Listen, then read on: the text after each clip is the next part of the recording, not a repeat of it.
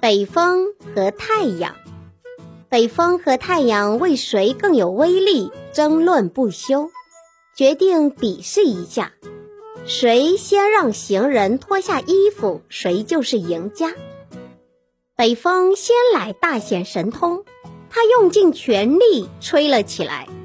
可是风吹得越猛，行人反而把外衣裹得越紧。吹到最后也没有一点胜出的希望，他就把太阳叫来，看看他又能做些什么。太阳猛然把自己全身的热量迸射出来，